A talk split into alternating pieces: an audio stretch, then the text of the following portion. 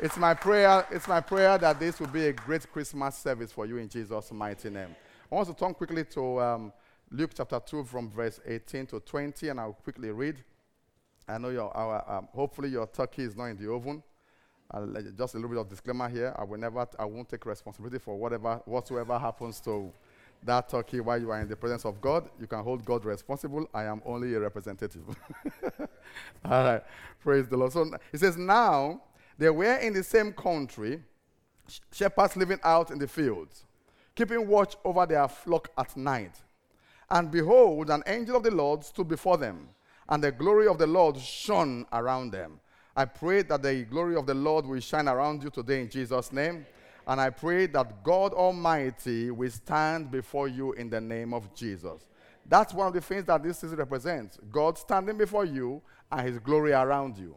God standing before you. And that's why it's a season of peace. When God stands before you and his glory around you, peace will reign in your life. And I pray that peace will reign in your life in the name of Jesus. Praise the Lord. Bible says in verse 10, Then the angel of the Lord said to them, Do not be afraid, for behold, I bring good tidings, good tidings of great joy, which will be to all people. For there is born to you this day in the city of David a Savior who is the Christ the Lord. And there will be, and this will be the sign to you. You will find a babe wrapped in a swaddling clothes, lying in a manger. I pray that God will give you a sign for 2019 today in Jesus' mighty name. And then, and suddenly, there was the angel, the, there was with the angel a multitude of the heavenly host praising God and singing. I pray God will put a new song in your mouth as we close this year and open the next year in Jesus' mighty name. Glory to God in the highest, and on earth peace, goodwill toward men. So it was when the angels had gone away from them into the heaven that the shepherds said to one another, Let us now go to Bethlehem and see this thing that has come to pass, which the Lord has made known to us. That will be your testimony in Jesus' mighty name. Let us now go and see this testimony that God has made known to us. And they came with haste and found Mary and Joseph and the babe lying in the manger. Now, when they had seen him, they made widely known the saying which was told to them concerning the child, and all those who heard it marveled at the things which had been told them by the shepherds. And that's how people will marvel as you share your testimony in Jesus' mighty name. But Mary kept all these things and pondered them in her heart. Then the shepherds returned glorifying and praising God for all the things that they were that they had heard and seen as it was told them. The Lord bless the reading of his word in Jesus' mighty name. Ladies and gentlemen, between Malachi and Matthew was um, a period of 400 years. I mean, sometimes we read the Bible, we think we don't, we think that oh wow, uh, it's just a story. But I've always my prayer is always that Lord give me revelation. Lord, give me insight to scriptures. And it is the revelation of scriptures that enables us to live in a modern society. It is not the knowledge of theology. No, it is not history. It is the revelation of scriptures that empowers us to live in modern society. The revelation of scriptures.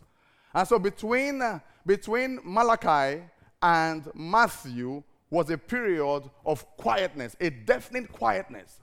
There was no prophetic word. There was no miracles. There was nothing. The heavens was silent for a period of 400 years. And when God was ready to speak, when God was ready to bring his heart to men, and he brought three things which we learn from the lives of this shepherd. When God was ready to speak, he came out, out of, after 400 years of silence. He chose a particular people. I mean, you would have expected that that would be a grand entrance, isn't it? You would have expected that after men have waited for God to speak and, and, and God was telling, when God is ready to speak, it will be a grand entrance. Ladies and gentlemen, this is God's grand entrance. This is God's grand audience that He chose to make His grand entrance. So pay particular attention to these things because these are the things that you need to live a successful life in the 21st century. And then, first of all, we look at the people he chose a bunch of shepherds. But most importantly, we look at what he said to them. By the time God made his appearance to them, the very first thing that God will say to this man after 400 years of silence was, Do not fear. Do not fear. Showed up to Zachariah, do not fear. Showed up to Mary, do not fear. Showed up to Joseph, do not fear. Do not fear. Isn't it interesting?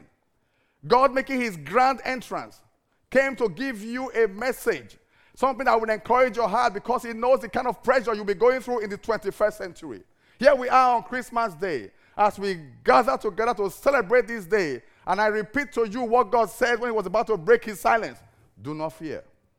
Praise the Lord. He said, Do not fear. Do not fear because fear can cripple. Do not fear because fear hinders.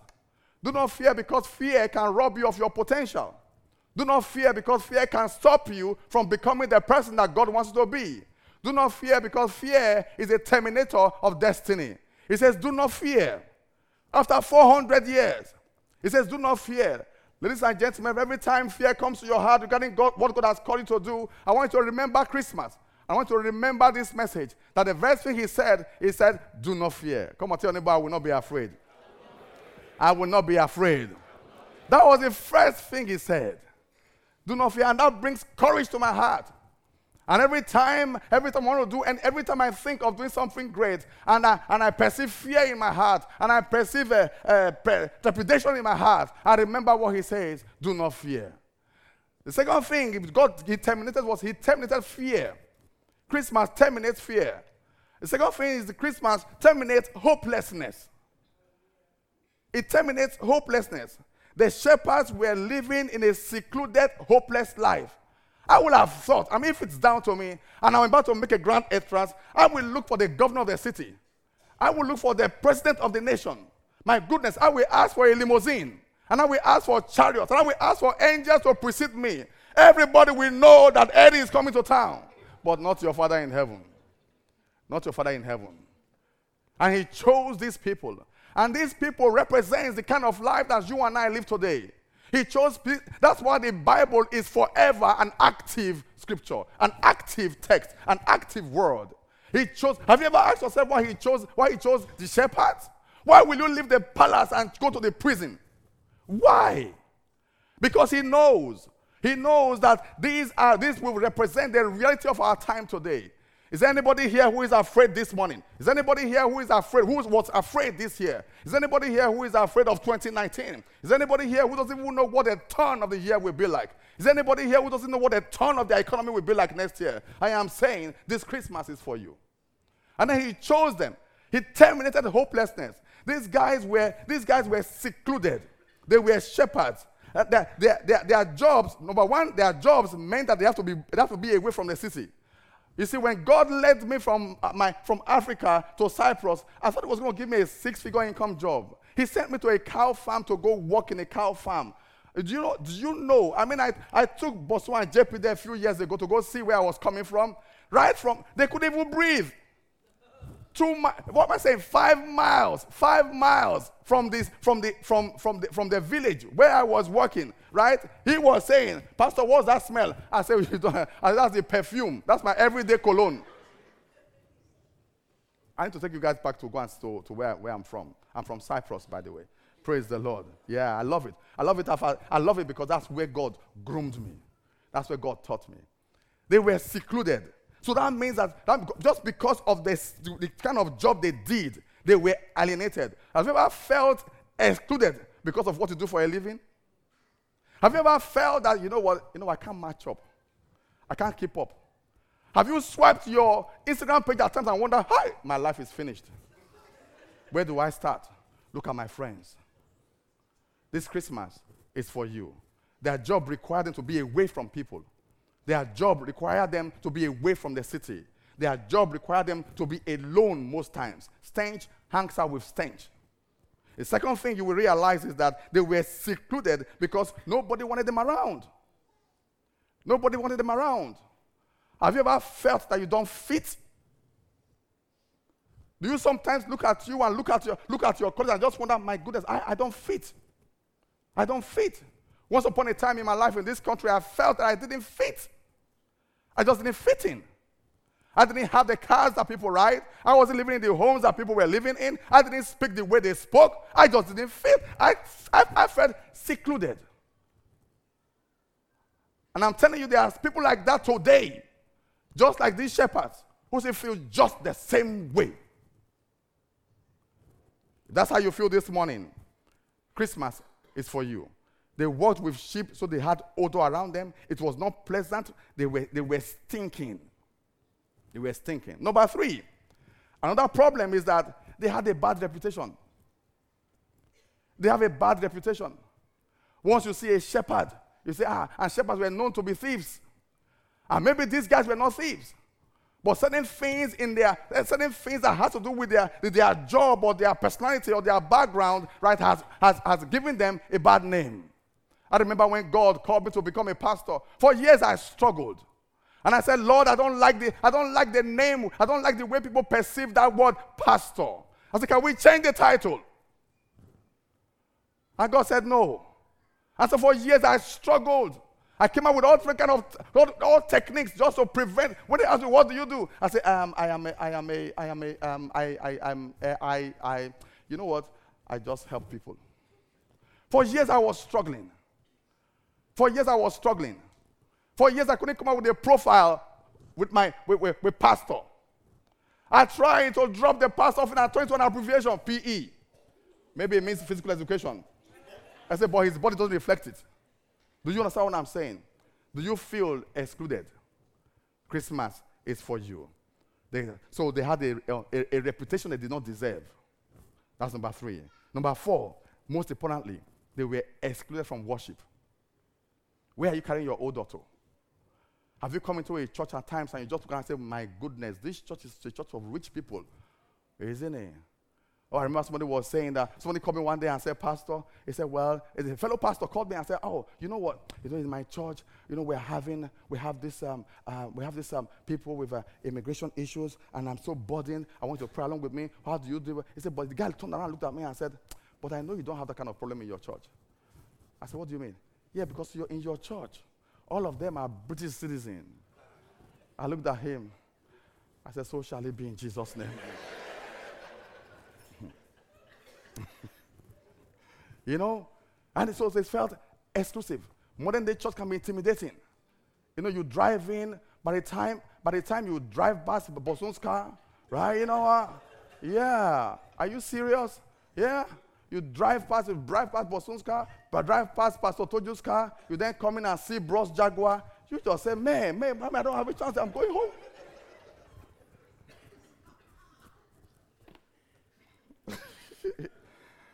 Yes, guys, go change your cars to something smaller.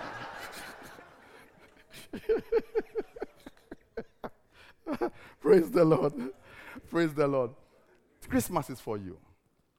The point is, right, sincerely, there are people who still feel excluded in our community, in our society, in our country. That's what Jesus came. After 400 years, he came to say, Hey, I'm for you. Hey, you are in my family. Hey, you are invited. You are a part of me. Praise the Lord. Praise the Lord. And the good is that joy came. And the third thing you find was that he came to give them freedom. So, first of all, he gave them freedom from fear, freedom from hopelessness, and then freedom of worship. He told them, listen, in this city where you are, the Messiah has been born. You may not be able to go to the temple. You may not be able to go to Jerusalem and put your sacrifices, but I will show you where you can go. Not too far from here, a Savior has been born. You go do your worship right there. And they did exactly the same thing. They got up, they got up, and they ran. And then this time around, they didn't have to worry. They didn't have to worry that they can't go into the temple. They were able to worship something, uh, worship God out of revelation. And that's what Christmas means for you and I today. We can come together. We don't have to fear anything. We don't have to be excluded. We don't have to feel excluded. We feel loved just as we were. Just look at us hugging each other. I was so happy because I never get to do that at all in service regularly most of the time. But here today, I am happy and saying, Hello, great to see you. That's what Christmas means for every single one of us. And so I want to leave that with you this morning. If you every time you sense fear in your heart, remember Christmas is for you. Every time you sense you have this feeling of hopelessness, that you feel secluded, or you feel you are not part of anything, any team, or you feel that you are being rejected or neglected, remember Christmas is for you. And, and above all, lastly, you just remember you can worship God in spirit and in truth, anywhere, anytime. No protocol required. Rise to your feet and let us just give God all the praise and adoration this morning and thank Him. Put those hands together and, and thank Him. Thank Him and say, No more fear. No more fear. No more anxiety. No more worry, no more hopelessness. I can worship Him in spirit and in truth. I can have revelation. I have the power of God in me. Greater is He that is in me than He that is in the world. After 400 years, he broke his silence just to introduce himself to someone just like me who feels neglected at times, who feels secluded, who feels rejected, who feel I don't have friends, who feel I never had money. He came after 400 years just to encourage someone just like me. And I tell you what that makes for me, my friend and my brother. Listen very carefully. It gives me a sense of confidence. It gives me boldness. It gives me happiness. You know, it restored my self-esteem. It restored my self-esteem. It gave me courage. I can be who I am without, without prejudice. He has given me freedom. And that's what Christmas means to you. Let's bow our heads in prayer. Father, we just thank you. We thank you for loving us. We thank you for terminating fear. We thank you for terminating hopelessness. Thank you for the liberty to worship, freedom to approach you, freedom of acceptance. And so, Father, we thank you for this wonderful Christmas. We give you all the glory. Lord, let the true meaning of today, let it, let it rest upon the hearts of your children in the name of Jesus. Father, we thank you. In Jesus' mighty name we pray. And the family say, Amen. Amen. Praise the Lord.